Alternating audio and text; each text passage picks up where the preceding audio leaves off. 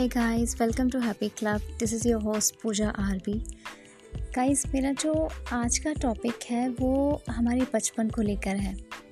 हम अक्सर जब बड़े हो जाते हैं ना तो वो अपने बचपन को बहुत मिस करते हैं। बचपन की वो शरारतें, वो नादानियाँ, वो बेपरवाहियाँ, वो लापरवाहियाँ हमें अक्सर याद आती हैं।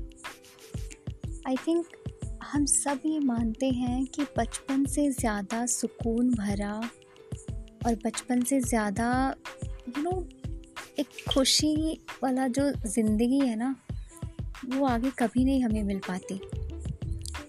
बचपन का ही एक ऐसा वो वक्त होता है जब हम चिंता से कब मतलब हमें पता ही नहीं होता कि चिंता क्या होती है। और वो पूरा बचपन हम लोग बस हँसी, खुशी, खेलना, इसी में बीत जाता है।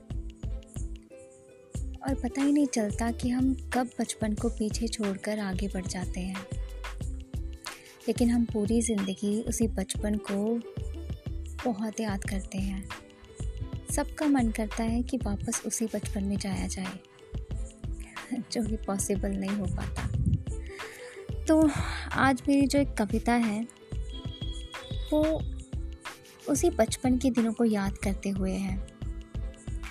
आज गूगल पे कुछ सर्च करते हुए मुझे ये एक कविता मिल गई तो मुझे लगा कि शायद आप लोगों के साथ भी शेयर करनी चाहिए। तो कविता का नाम है, वो भी क्या दिन थे? मम्मी की गोद और पापा के कंधे। ना पैसे की सोच, ना ही लाइफ के फंडे। ना कल की चिंता और ना ही फ्यूचर के सपने। लेकिन अब कल की है फ़िक्र और अधूरे हैं सपने। पीछे मुड़ के देखा तो बहुत दूर थे अपने। मंजिलों को हम ढूंढते ढूंढते कहाँ आ गए? क्या सच में बड़े हो गए हम? हाँ ये है तो सच कि हम बड़े हो गए। लेकिन क्यों हम बड़े हो जाते हैं? अगर बड़े हो भी जाते हैं तो क्यों हम बचपन जैसे ज़िंदगी नहीं जी सकते? एनीवेज इन सवालों का जवाब तो हमारे पास नहीं है। लेकिन बस वो बचपन ही है जिसकी यादें हमेशा मीठी रहती हैं। एक बचपन का ही एक ऐसा वक्त है जहाँ पे कोई कड़वी याद नहीं होती। सिर्फ़ मीठी और प्यारी यादें होती हैं। सो गाइस आई थिंक अब हम तो हमारे बचपन में वापस नहीं जा सकते।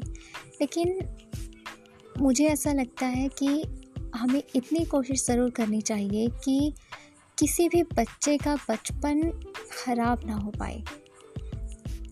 चाहे वो बच्चे हमारे अपने घरों में हैं हमारे पड़ोसी हैं या कोई भी है हम जितना उन बच्चों के लिए कर सकते हैं उतना कम है। हमें अपनी तरफ़ से ज़रूर कोशिश करनी चाहिए कि हर बच्चे को उसके बचपन की वो खुशियाँ और वो खेल कूद वो यू you नो know, वो ज़िंदगी मिल पाए जो कभी हमने जी है।